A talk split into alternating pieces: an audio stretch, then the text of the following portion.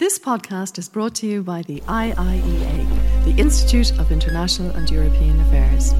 Join the discussion on IIEA.com and access our engaging videos, blogs, and podcasts. Good morning. Uh, my name is Alex White. I'm chair of the IIEA's Energy Working Group, and you're very welcome to this event, which is part of the 2021 lecture series entitled Rethink Energy Countdown to COP26, brought to you by the ESB and the IIEA. In the course of this series, we're hearing from international thought leaders, uh, renowned energy experts, and political leaders all addressing critical issues in energy policy in advance of the next UN climate change conference, COP26, which will take place in Glasgow uh, this November. That's coming on very quickly now. It seemed like a long time away when we started talking about it, and it's only two months now.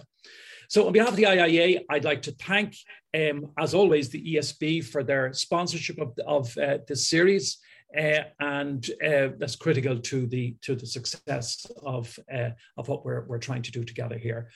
Today, we're delighted to be joined by Dr. Angela Wilkinson, who is Secretary General of the World Energy Council. And I'd like to thank Angela for being so uh, generous with her time to speak with us today, especially given how close we are, as I said, to the to the upcoming summit. And I'm sure uh, she's very busy in those preparations, along with all of the other work um, that the World Energy Council is involved in. Dr. Wilkinson is Secretary General of the World Energy Council. Uh, she's one of the world's leading global energy futures experts a distinguished Oxford scholar, uh, which is where she's speaking from, uh, to us from this morning, and a published author.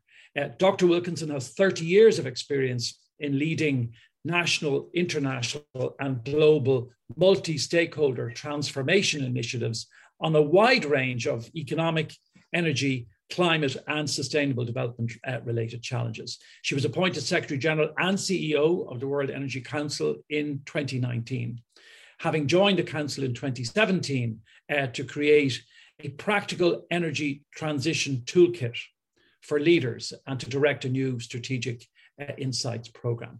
Prior to this, um, Angela worked for periods at the OECD, at Royal Dutch Shell, and at British Gas. She has a PhD in physics, is a fellow of the World Academy of Arts and Science, and has published four books and numerous uh, articles. The title of today's address is going to be The World Energy Council's Vision to Humanize the Global Energy Transition. Uh, just to give you a sense of the timetable, Dr. Wilkinson will deliver a, her address of approximately 15 minutes or so. And after that presentation, we go to a Q&A session with you, our audience. Uh, you can join the discussion by using the Q&A function on Zoom which you should see on your screen. And feel free to send in your questions when they occur to you throughout the session rather than waiting until at the end and they all sort of come bunching in together. So if you something bright the insight occurs or question occurs, just put it in there into the system uh, uh, when it when it does. Would respectively ask respectfully ask that you identify yourself and affiliation if you have one uh, when you ask a question. Reminding everybody that today's presentation and the Q and A session are all on the record, um, and feel free if you're inclined to use uh, Twitter. Uh, and our hashtag there is hashtag rethink energy. Before we go to Dr. Wilson, it's uh, Dr. Wilkinson. It's my pleasure uh, to invite Fergal McNamara, um, who is the manager of regulation and policy at the ESB, familiar to many of you, and also chairman of the distribution and market facilitation committee at Eurelectric, to say a few words by way of opening. Fergal, over to you, and it's great to have you with us. Alex, thank you very much, and uh, good uh, good morning, ladies and gentlemen. I, on behalf of ESB, would also uh, like to welcome you to this latest lecture in our series, uh, Rethinking Energy, uh, uh, carried out here with the IIEA. And those of you that were at our lecture in July will remember well, and things have become much more open with the with the vaccines with the vaccines. And uh, with COP26 uh, just around uh, the corner, uh, with the recent events that we've all witnessed around the world, showing the impact of human activity is having on our, cli- uh, on our climate, it couldn't be more timely for me to introduce uh, Dr. Angela Wilkinson and this talk. And it's my great pleasure, Angela, to welcome you back to the Institute. Uh, I well remember introducing you when you were last here in uh, 2019 when we spoke about hydrogen. Um, but this one is a really interesting topic. It's the role of the citizens in the energy transition and humanizing the energy transition. And uh, Angela, I can well remember you taking the post of Secretary General and uh, developing this as your own uh, team and your own strategy. So well done with that. ESB itself has a very uh, long uh, standing relationship with the uh, World Energy Council. Ireland, indeed, was one of the founders way back in the 1920s. And together with EirGrid, uh, we formed the National Member Council, and Dr. Um, Owen Kennedy in EirGrid is the secretary of it. Ellen Diskin is uh, one of the ESB employees who's occupied in the WEC's uh, Future Energy Leaders 100 program, which is a great privilege for ESB and for her. And today you'll hear about the WEC's uh, 2021 Issues Monitor on Humanizing Energy. And uh, indeed, ESB has made a contribution to that report and it will show and outline the steps that we all must take uh, as part of the race uh, to net zero around the world. At ESB, uh, we're very committed to uh, contributing our uh, resources to um, the low carbon future and securing affordable uh, energy. Um, customers, of course, are at the heart of the energy transition, and we're very conscious of our role as utilities. Uh, we must continue to help to customers to play that role and to become active in energy citizens We're willing to adopt uh, new technologies such as electric vehicles, uh, heat pumps, and uh, smart meters. But we must all uh, play our part, and across ESB, we are trialing and implementing new technologies to reduce our own carbon uh, emissions while enable others to reduce those. In recent years, uh, we've closed our uh, peat-fired power stations and significantly expanded our renewable portfolio through investments in onshore and offshore wind. This year, we announced plans to convert uh, our Moneypoint coal station in County Clare into a leading uh, green energy hub. And so to enable customers to fully benefit from the clean uh, electricity transition, we're supporting electrification through transport, heating, and in industry. We are currently undertaking major upgrades in EV charging infrastructure in Ireland and the UK, while ESB Network is investing in infrastructure to support uh, electrification and the rollout of smart meters to more than 2.4 million customers as part of the energy, um, as the National Climate and Energy Plan. And so without any further ado, I'd like to uh, hand this over to Angela and Angela, uh, we're really looking forward to hearing your talk and you're most welcome back to the IIEA. Thank you. Thank you very much. Ladies and gentlemen, and to everyone online today, a very warm hello from Oxford.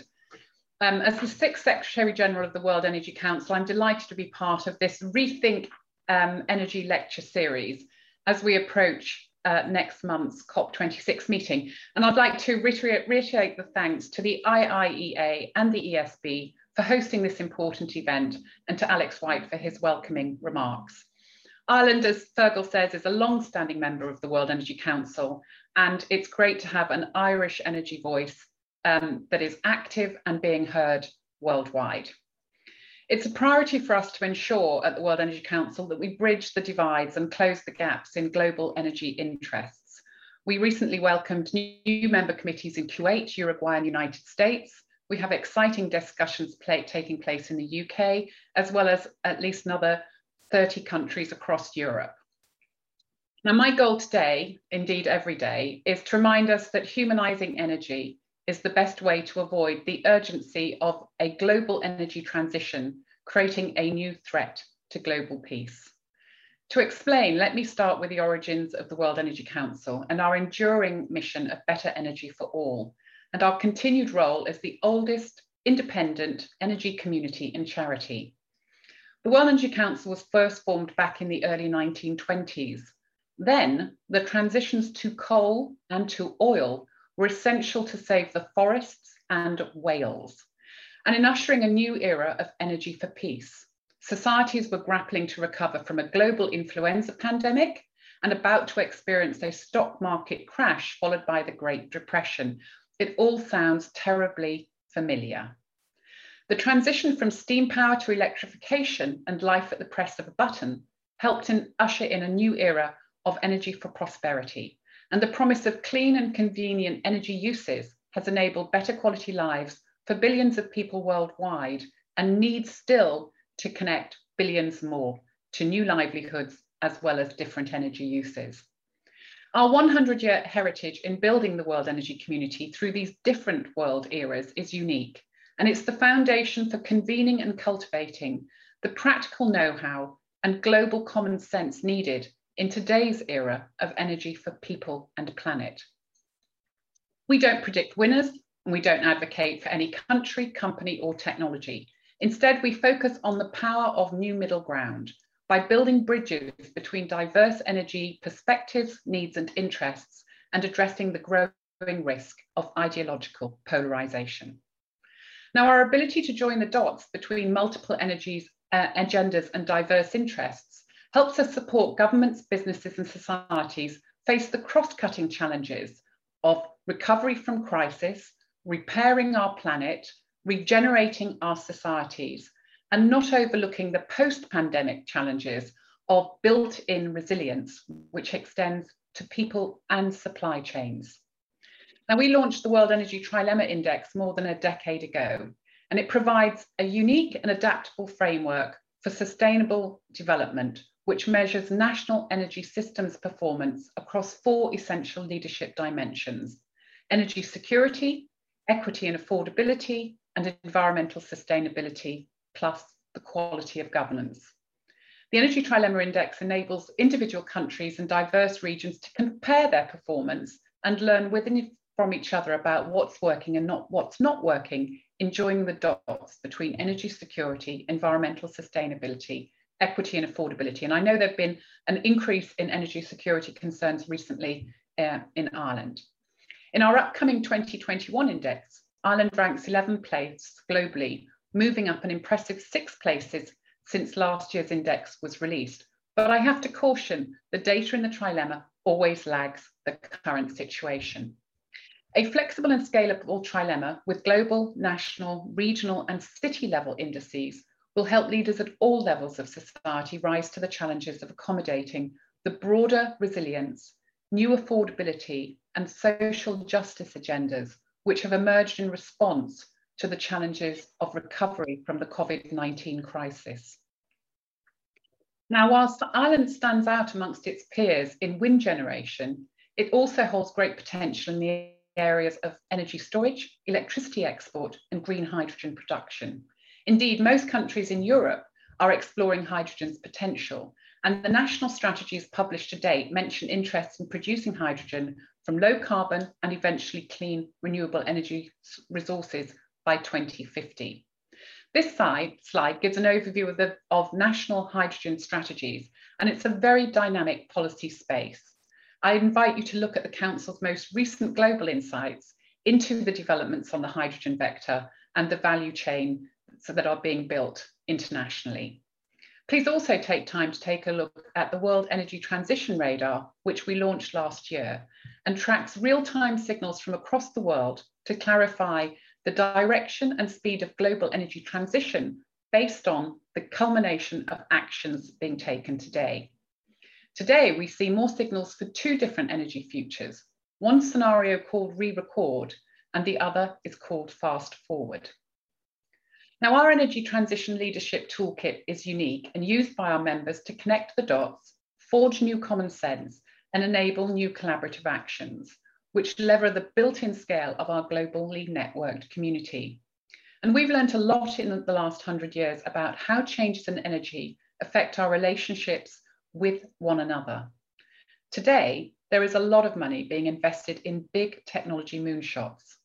We think it's important to remember that energy transition is not only about technology innovation and always involves societal disruption and transformation.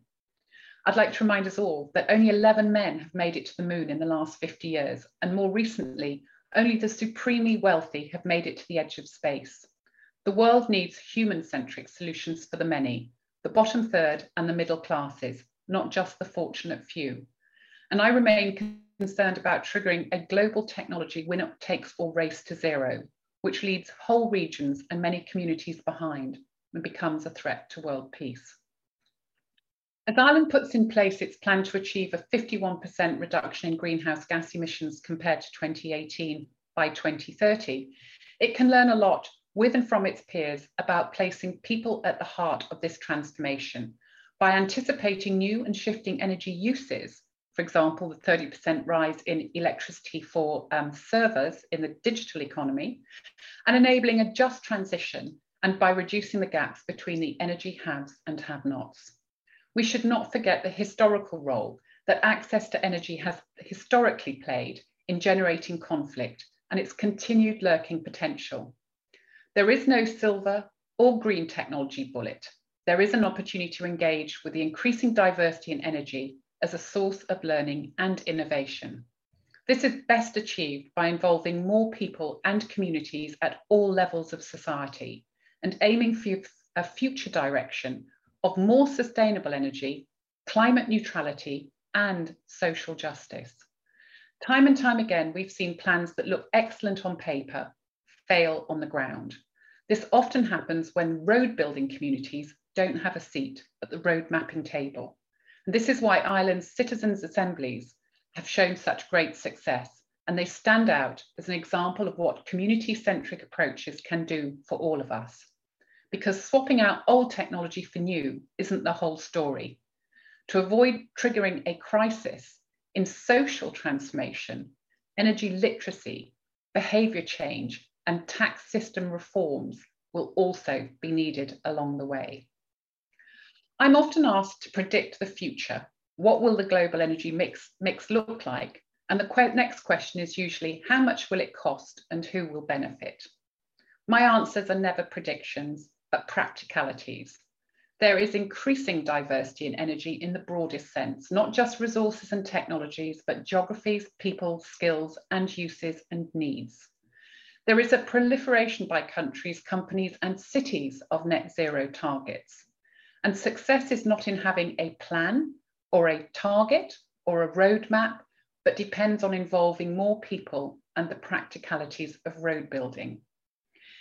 This is essential if we want to avoid the risk of cop out by the silent majority after the show is over. COP26 success rests on what happens after the conference itself. Unless people are and feel involved and feel that they have real choices and options, that relate to their lifestyles and livelihoods, they will simply continue to do what they have always done and hope that somebody else will fix the problem. It's imperative we stop shouting from the mountaintops and involve more people at all levels of society in designing and growing new energy solutions in the diverse valleys of connected energy societies. I wouldn't have to spend long talking about the difference between living in Dublin and living in Tipperary to know that the choices for energy uses and options for transition are going to be different. It's important that what happens in Glasgow doesn't stay in Glasgow, just like what happens in energy transition in Ireland can be shared with the rest of the world. Now, it's our World Energy Community call to humanising energy actions in progressing globally successful energy transitions along multiple pathways and in ways that address the challenges of societal innovation and transformation, not just accelerated technology innovation. To achieve this, we're committed as a worldwide, open to all energy community and charity to achieving a step change in energy literacy, to involving more people and communities across all levels of society in making and moving energy transition forward, and in actively working to make sure that we leave no one behind, workforce, and jobs, and also avoid stranding whole regions and communities in this transition. Now, this is one of the reasons why the theme of the St. Petersburg World Energy Congress next year in October 2022 is Energy for Humanity. It will take place one year after UN Energy meeting this autumn and after the COP26 meeting which follows, and 100 years after we started up as the worldwide energy community. It will provide an opportunity to showcase achievements from across the world on humanising energy for people and planet. So let me conclude with an invitation to see you all in St. Petersburg in October 2022 to share what's been achieved in Ireland after COP26 and to continue these important discussions on humanising energy and involving more people and diverse communities and cities in increasing the harmony between people and planet. Thanks very much for listening, and I look forward to answering your questions in the conversation. Angela, thank you very much for that. Um, uh, most interesting and stimulating, and just you know, just covering a huge amount of ground. I suppose people will certainly will have questions and insights, and just to uh, emphasize to to uh, all of you watching us here uh, that please participate. Um, and um, one of the themes that Angela has is humanizing uh, this agenda and involving as many people as possible in the discussion. Uh, so please get involved for the short time that we have here, um, as well as more broadly. Angela, everybody's talking about, maybe not everybody's talking about, but a lot of people in sort of officialdom and the media in the last few days, last week or so, are talking about this, you know, particularly gas. They're talking about worries about um, security of supply. I think I heard the UK minister on Radio 4 this morning reassuring everybody that there wouldn't be a problem.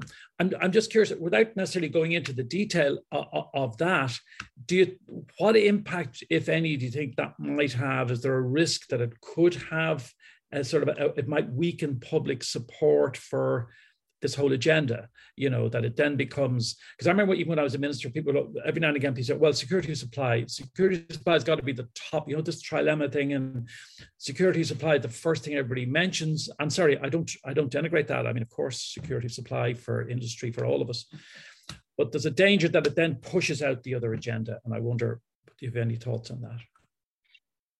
Um, well, I think what we this is rethink energy. So let me let me think about the difference between the old security agenda and the security agenda perhaps that we're moving towards, which I think would probably be called the resilience agenda rather than the old national security agenda.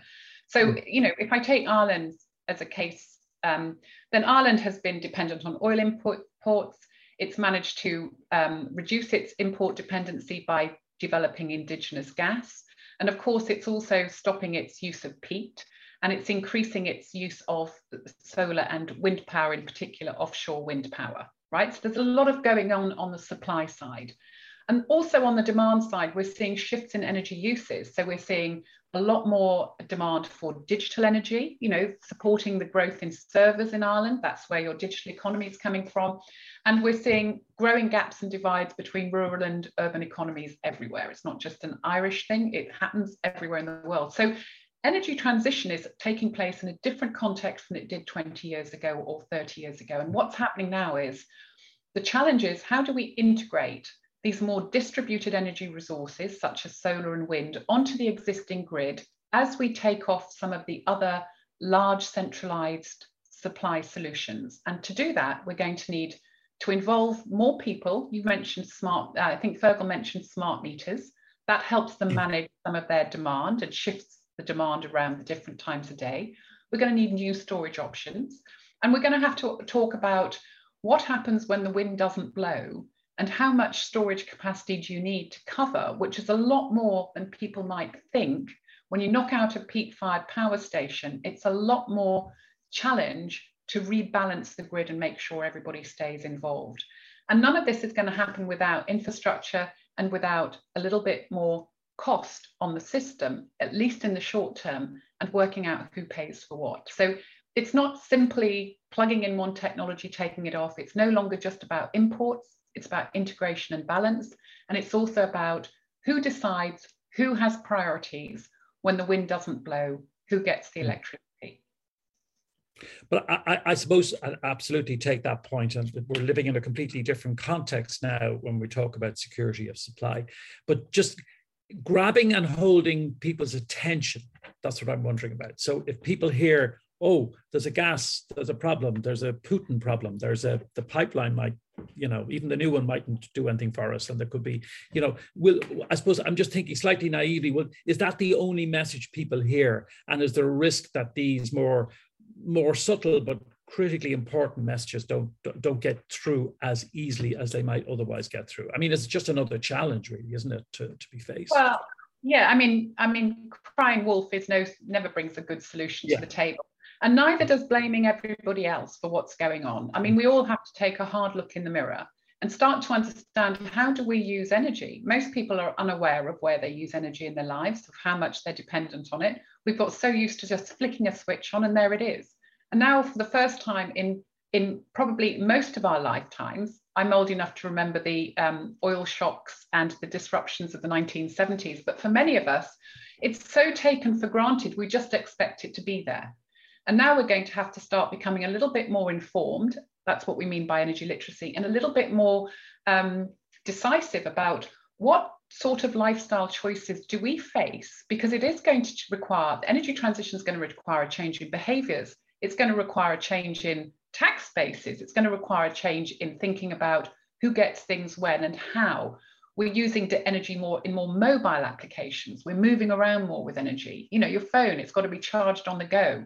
These are all changes. And, and I think for all, if we want to avoid crying wolf or blaming everybody else, then we have to help people better understand where they use energy, what choice, what real choices they face, and how they can help manage the transition so that the first time they don't realize it is when they don't have any power.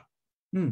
Actually, on the you mentioned again um, energy literacy. Two questions have come in, um, and I just put them both of them out together because they're kind of linked.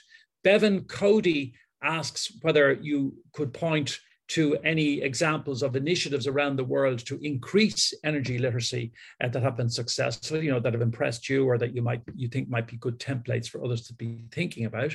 And then Kirsten Gluck agrees um, that it's very much, you know, the, the whole question of involving people and not you know the people don't see themselves as victims of change that they get mm-hmm. to participate in they you know it's a, it's a, broader political societal question as much as anything else and kirsten gluck agrees um, that's the only way forward really and wonders again sort of similar to bevan cody what kinds of proposals should we have in mind to involve people in the energy transition can angela share some more some concrete ideas and or projects that need to be looked at Okay. So they're both sort of saying, look, examples, and they're both agreeing with you. So in, in Korea, our, our Korean MC has an, a public information platform around energy, which is used to help people in Korea think about their energy choices. In um, our member committee in Chile has a lovely program called We Are Energy. I love the sound of We Are Energy rather than it's you or me, it's We Are Energy. So there are different different types of intervention around um, literacy for energy citizens, voters, and publics, right? There's a lot of literacy targeted as children, and that literacy, literacy tends to tell them that energy is either good or bad, and that's the wrong type of literacy. Energy is neither good or bad, it's the uses that we have for it and how we manage the delivery of energy that makes it good or bad. Um, and I think just a standard understanding. I understand that of the energy I use, what appears at the bottom of my utilities bill is a small fraction of the cost of that energy for the society that I'm part of. So we tend to think, we tend to, in the public mind, confuse energy and electricity. We tend to think that we're all talking about electrification of everything, whereas at the moment, one sixth or one seventh of our energy uses as people is electrified, six sevenths non electrified, and if we get, if we're very successful by 2050, we will have elect, we will have renewables for the 100% of the electrification bit, but as a world, we will still have 50% of energy uses unelectrified. That is the scope of the challenge we're talking about. So little very basic things of energy and electricity. How much do I use directly as electricity? What other energy uses do I have? I'd love to see a little calculus this this year in from Ireland. Let's say to my Irish MC, let me ask you to tell children how much energy is in their Christmas stocking this year. Great. Um, I've got a question here from Emily Binchy, who's a researcher here at the IIEA. And Emily uh, recalls that the Court of Justice of the European Union recently fined Poland for its refusal to close the uh, coal mine. Um, and that's this, but this has been met by sustained resistance uh, from the Polish government. And she's wondering when financial penalties fail And of course, I know you're taking taking you into a, an area of diplomacy here, but in any event, when she, Emily uh, is wondering when, that when financial penalties fail, what kind of incentives would you suggest to entice coal-orientated countries to make the transition to cleaner energy? So there is an example. I mean, we will, as we approach World Energy Week next next week, we will start sharing stories of successful energy transition across the world. Mm. And I don't think it'll come out in the first tranche, but in one of those stories from around the world, we can talk about how in Asia, a coal mining community has managed to um, accelerate its, its, its transition from coal successfully eight years earlier than was originally in the national target. So the, the point is not that not everybody is resistant. The question is, how do they find their pathway through this and what can we learn from those examples? Transitioning out of coal is going to be very different in North America than in Europe than in Asia. And it's important that we understand that diversity in energy and the circumstances and involve the communities themselves as we start to talk about the transition and the implications for their livelihoods and avoid them becoming stranded communities. And there's plenty of examples coming from around the world. We have them also from things like closing the Sullom Voe terminal in, in the UK. And, you know, my view is if the UK would be in the run up to COP, if we could be a little bit more honest about what we learned from failure to transition from coal to gas in the UK we'd do a lot more about how we succeed in transitioning from fossils to um, renewables in the future. Mark McGranahan uh, says, great discussion, Angela, and he'd be interested in your thoughts on the role of tariffs in increasing the, engage, the engagement with energy objectives, both uh, in areas where there are effective markets and in more vertical energy systems, the role of tariffs? Um, well, I mean, at the end of the day, um, wishful thinking is great, but you've got to manage a transition. There's a cost associated with it, and somebody's got to pay for it. And, and tariffs work in terms of how do we manage the market to avoid the extremes of um, too much of a price shock change if it goes up, or too little of a price shock change if it goes down, or who needs to have some um, some support, some subsidy or market mechanism to ensure them to support them as the market dynamic um, comes in. What we see um, in the last few years and from the global issues monitor this year is we've always been worried about commodity prices and about how we reset national tariffs based on global energy dynamics. What we know is there's more volatility in markets and more uncertainties, so the role of tariffs will become more significant, I'm sure, in ensuring that there's some degree of stability for some people somewhere. Interesting question here from Doreen Kirker. Uh, she says, for a non engineer considering changing industry to join the energy workforce in the future, what sectors would you expect to see growing? And where could somebody like Doreen make a positive impact? Well, energy affects every sector. You know, so energy is in health, energy is in education. Um, there's an energy industry, but even the energy industry these days is hard to identify.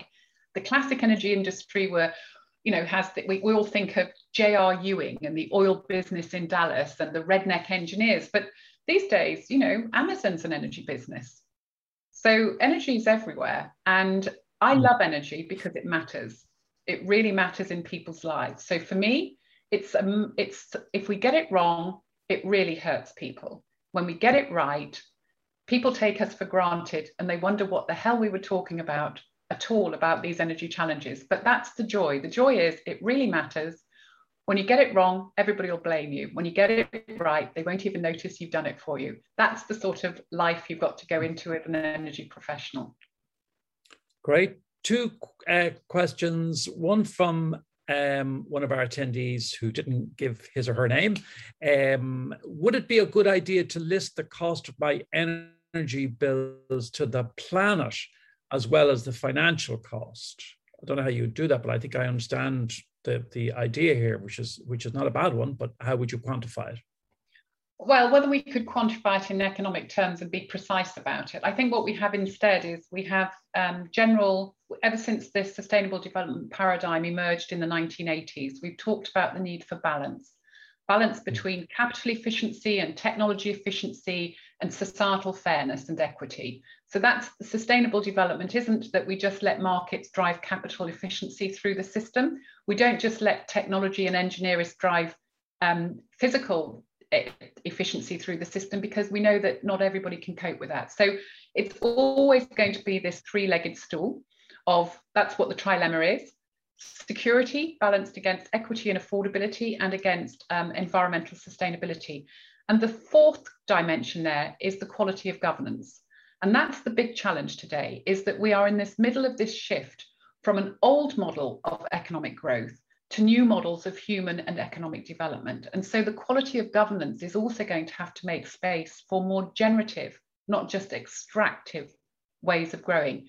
And, and pricing that is very difficult, right? But balancing it is possible and essential. Mm. And I wonder, in, just in terms of a new model of, of growth, um, we talk about de, you know decarbonized growth coming out of COVID um, all over the world. I wonder, do you think that because the pressure is going to be on a lot of governments to accelerate growth uh, to meet the gap that is there from the from uh, you know what, what was lost quote unquote during the pandemic during the pandemic period and the lockdowns and so on the economic slowdowns? Do you think there will be an inordinate pressure to accelerate growth which itself then may work against or may have implications for the kind of growth decarbonized growth that we that we want to see? Well uh, just you know let's first of all, what, what has COVID done? Three things, right? It's affected all parts of energy, right?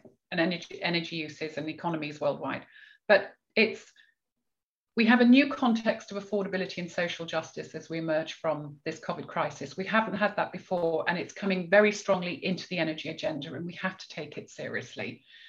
Um, we've extended resilience now to people and supply chains. It's not just about physical assets bits and pieces of you know power stations and pipelines we also have to think about the people who run the system and the third thing about the covid crisis is it's it's revealed that the inequalities in energy access are much more significant than we thought you know if we're going to emerge from a global crisis we're going to have a global rollout of vaccines there's 18,000 health clinics in Ethiopia that don't have any electricity. That now is an issue for everybody, not just for what was what was in, uh, happening in Ethiopia.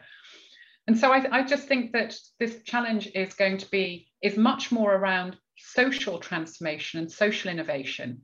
And we have to keep that in mind as we go through this. And how do we keep thinking about um, the equity and affordability dimensions, which are going to take much more local action. You can't, you can't put a national roadmap out and expect it to work until you start taking it down through the levels of cities and communities and asking them, what do these choices for you mean? What do the cost of those choices mean?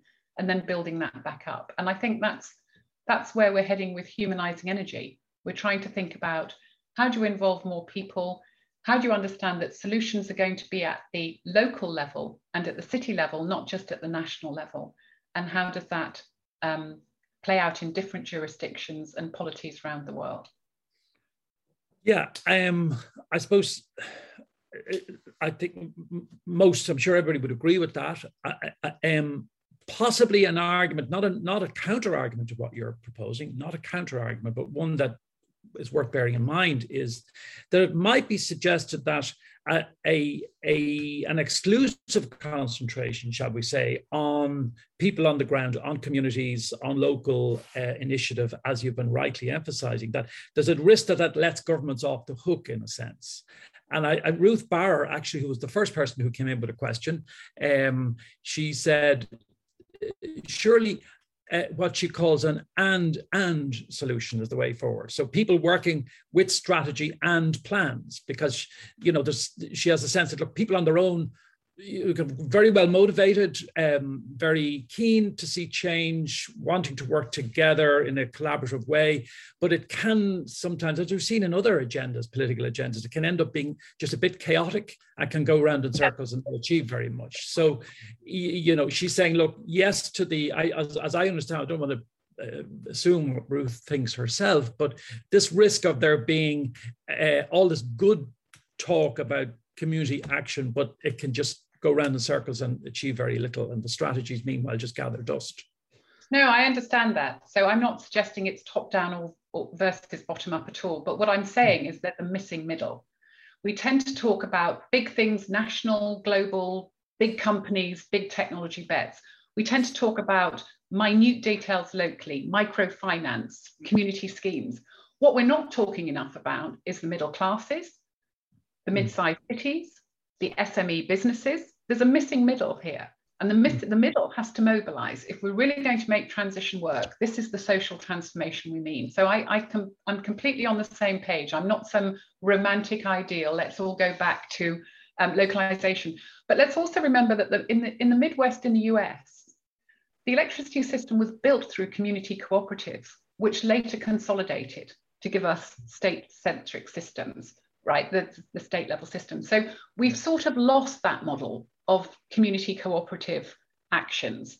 Um, we're not relying only on it, but my, my big piece around humanizing energy is not let's focus on the, the microfinance and the micro grid and the micro. Let's not just focus on the macro macro, but let's mobilize the missing middle. How do we get the SMEs, the middle classes, the citizens, the voters, the workforce involved in this transition? Great. Um, Owen Lewis um, um, from the IIEA here, one of our colleagues, um, asks, uh, how should we optimize investment in energy efficiency versus renewables? So I think he's, he's wondering okay. well, the balance between the two. How do you optimize them? Actually, there's a third wheel in there, right? So the, what we've looked, what we've learned, or what our European members have learned by looking at Europe, the European experience in trying to move transition policy is that energy efficiency, renewables, and climate and carbon pricing all have trade-offs with respect to each other. So optimization requires you just not, not to have a dichotomy, but there's a three-wheeled bike there somewhere. And so it's always a question of, of balance. So put hmm. three different policies into that bracket when you're talking about optimization. And we would say, use the World Energy Trilemma Index framework. You can develop it for projects, you can develop it for cities, you can develop it for countries, you can develop for nations, but you're always going to have to balance those different dimensions and think about the quality of governance and what model of progress are you going for in your economy, not just what um, trade-offs you have today. What do you think of the, you know, the EU have introduced this idea of a carbon border adjustment mechanism. Um, uh, to, to, bring the EU, I suppose, a step closer to fully pricing in carbon. So not just having regard to what happens in the, their own each jurisdiction or indeed in the EU, but what we're importing, because we are at risk of, I suppose, solving or going a long way to solving the problem in what we do ourselves, but then do we import the problem from elsewhere? So the carbon adjustment mechanism, as I understand, is, is, is an attempt to address that. What's your what's your take on it? It's like all policies there's always a noble intention you can you can add to it. So that this is a way of saying i mean today i use one seventh of my energy as electricity and six sevenths non-electrified. And those are, that's often through imported goods and services that are coming from other parts of the world. So you can see how having a carbon uh, border adjustment tax helps you not be locally clean and globally dirty. But at the same time you've also got to think what are we doing with, is that just an industry protection me mechanism in Europe? Or is it also going to help the rest of the world make their energy transition happen? How are they going to afford that? There's no use point Europe getting to net zero if the rest of the world doesn't at the same time. So there's always interdependencies and border adjustments have positives and negatives that are going to have to be very carefully attended to if it's implemented and as we learn as we go. Mm -hmm. So as we approach Glasgow, um, and I, I, remember I had the privilege of being in, in Paris in, in, in 2015 and in Lima the year before. And a lot of the really compelling things that one heard there were Pacific communities, representatives of those communities and those countries telling their story and got you know a great deal of attention, rightly so, and I think motivated a lot of people around the world. As we approached Glasgow, um, and I suppose there's still quite a lot of restrictions on travel, um, and uh, we think there will be more restrictions in the future. A lot of us hope that travel is, even though we like travel, but really it needs to be priced a lot more keenly, and we need to, I suppose, all make decisions about how much traveling we should be doing. will the kind of representative communities, representative of the kind of communities you're talking about, will they be even there? Will their voice be heard? Can it be heard this time round, given all of the restrictions that um, people are operating under? Well, there's many ways of getting your voices heard um, in today's digital events mm. world, as well as I think we'll see a hybrid event for um, Glasgow. You know, the government's, the UK government's trying very hard, it seems, to get everybody to go. And there are realistic restrictions around why not, not everybody's going to be there. So let's hope they can manage a hybrid event. We've all learned to manage hybrid events. We'd like to think we're world class at them. Let's hope the UK government's also world class at hybrid events when we get to Glasgow, and that's not a problem. I think it's very interesting to think about the future of, of transport and travel. Um, I'm, I'm, I'm often sort of torn between the idea that we might be able to have virtual tourism because at the end of the day, we're curious human beings. We like to go and see places. We like to experience different experiences. That's why tourism is such a great thing for us individually. We like to experience different cultures, communities, tastes, whatever. So um, I think there's a lot more travel that can be substituted for digital events. And then there's some experiences that you just want to have in person. And who knows where that pattern will fall out in the future. For a long time, it's going to be difficult for everybody to travel, but I don't think it's been easy for most of the world to travel in a world of borders since about 1850. So who knows? There's a great there's a question here from uh, Dan O'Brien, um, our Dan O'Brien, I think it's it comes up as Daniel O'Brien. I'm sure it's Dan O'Brien, IIEA. Um, fossil fuels still account for 90% of global energy use. How soon will it be plausible? That's an interesting word, plausible, to end the use of the dirtiest fossil fuels, coal and oil. How soon will it be plausible? Well, I mean, if you take coal, I think coal is responsible for 40% of the greenhouse gas emissions, and of the coal infrastructure that we've got, 5% of the coal infrastructure is responsible for 75% of the, the, the dirtiest emissions. So you could make an intervention in coal which was fair, productive, and um, transformative, I think. But it's not about um, just ask, it's not just about insisting that other people who use coal give it up without anything. So there's, you know, it's got to be a give and take piece. Um, our scenarios from 2019, we update them for the next Congress next year, um, indicate that in the best of those futures, a scenario called Unfinished Symphony, which is a massive policy coordination scenario across the world, we can get to um, just under two degrees centigrade. We can get close to two degrees centigrade, but not under it. So if we're going for 1.5 degree and if we're going for net zero by 2050 for 1.5, it's quite and at the moment implausible. You'll have seen the IEA's roadmap of how you do that. You'll also understand the implications of that is that Africa gets airbrushed out of its energy future. So we're, we're a long way yet from getting to plausible uh, 1.5 net zero. And we're a lot further away if we do that by prescribing green only technology. So if we open the policy space to say it's going to be about behaviors as well as technologies, if we open it to the technology space, that it's going to be about a much broader mix of technologies, not just green hydrogen, but also possibilities for um, low carbon hydrogen of other forms, then we get a lot closer to the global ambition a lot sooner and with a lot more people crossing the finishing line. Great. Um, as we come to the end of our session. Um, it's been really so, so interesting and stimulating. We could talk about so much more. I think we're all conscious this week in New York, the world leaders are convening over there, and Prime Minister Johnson is there. The Taoiseach Micheál Martin is there. Um, I think there's a meeting between the UK leader and President Biden today or some sometime this week. Um, everybody's talking about Glasgow like what maybe this is a little bit of an unfair question but you can answer it any way you choose. What what does a successful glasgow look like? What does it feel like? You know what what what do the what do the sunday newspapers that weekend after a successful summit what do they say? What do they look like? What do they feel like? Well, uh, I mean, there's been a proliferation of net zero targets and goals across the world. So somebody's going to add it all up and say, what does this look like? And do we actually have to have a tightening on what's been committed? Or yeah. are existing commitments going to get enough? So that has still to be revealed, right? So this is called a ratcheting COP. It's the framework was designed to be tightened every couple of years, and this is a designed to be a tightening one.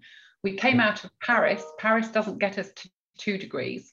We will see a, a tightening of commitments, but those might already be enshrined in the targets that we're seeing, right? So, but for me, the biggest change, what would success be, is that we understand that the risk of cop out by the silent majority is massive rather than, and we stop talking all about technologies and we start to talk about behaviors, affordability, and the equity side of justice, which really is dragging. And we're talking about this, we're talking about the commitment at Paris for 100 billion to developing economies.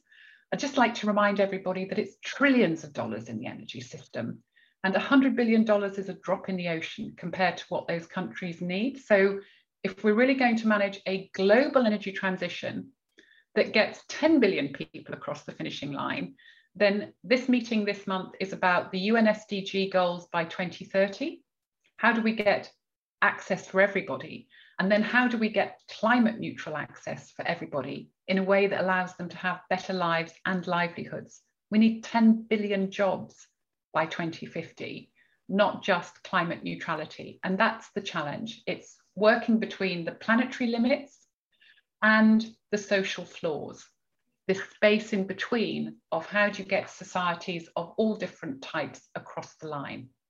That's what I'd like to see, a celebration of diversity and multiple pathways, less rhetoric about green is the only way forward for everybody because it will inspire at best a global technology winner takes all race to zero, and at worst, leave billions of people with no other choice but to migrate somewhere else. Hmm. Look, Angela, thank you so much for that, um, for your presentation uh, earlier, um, for your willingness to field um, a range of questions, and for your insights. Um, it's been terrific. Um, good luck with all the work uh, that you're doing in WEC. Um, we're all hoping for you know real success of substance out of Glasgow, just as you've just been describing. Um, I want to thank you for your attendance once again here today. Thank the ESB uh, for for their uh, collaboration uh, with this series. We look forward to seeing you again at some point soon, maybe in person in uh, North Great George's Street rather than uh, uh, rather than just on the screen. But that said, it's been great to have you today, and thank you for your time and uh, the generosity with your time and for your input. Thank you all for your attendance um, at this Rethink Energy webinar. Um, and until we see each other again, the best of luck. This podcast is brought to you by the IIEA, the Institute of International and European Affairs. Join the discussion on IIEA.com and access our engaging videos, blogs, and podcasts.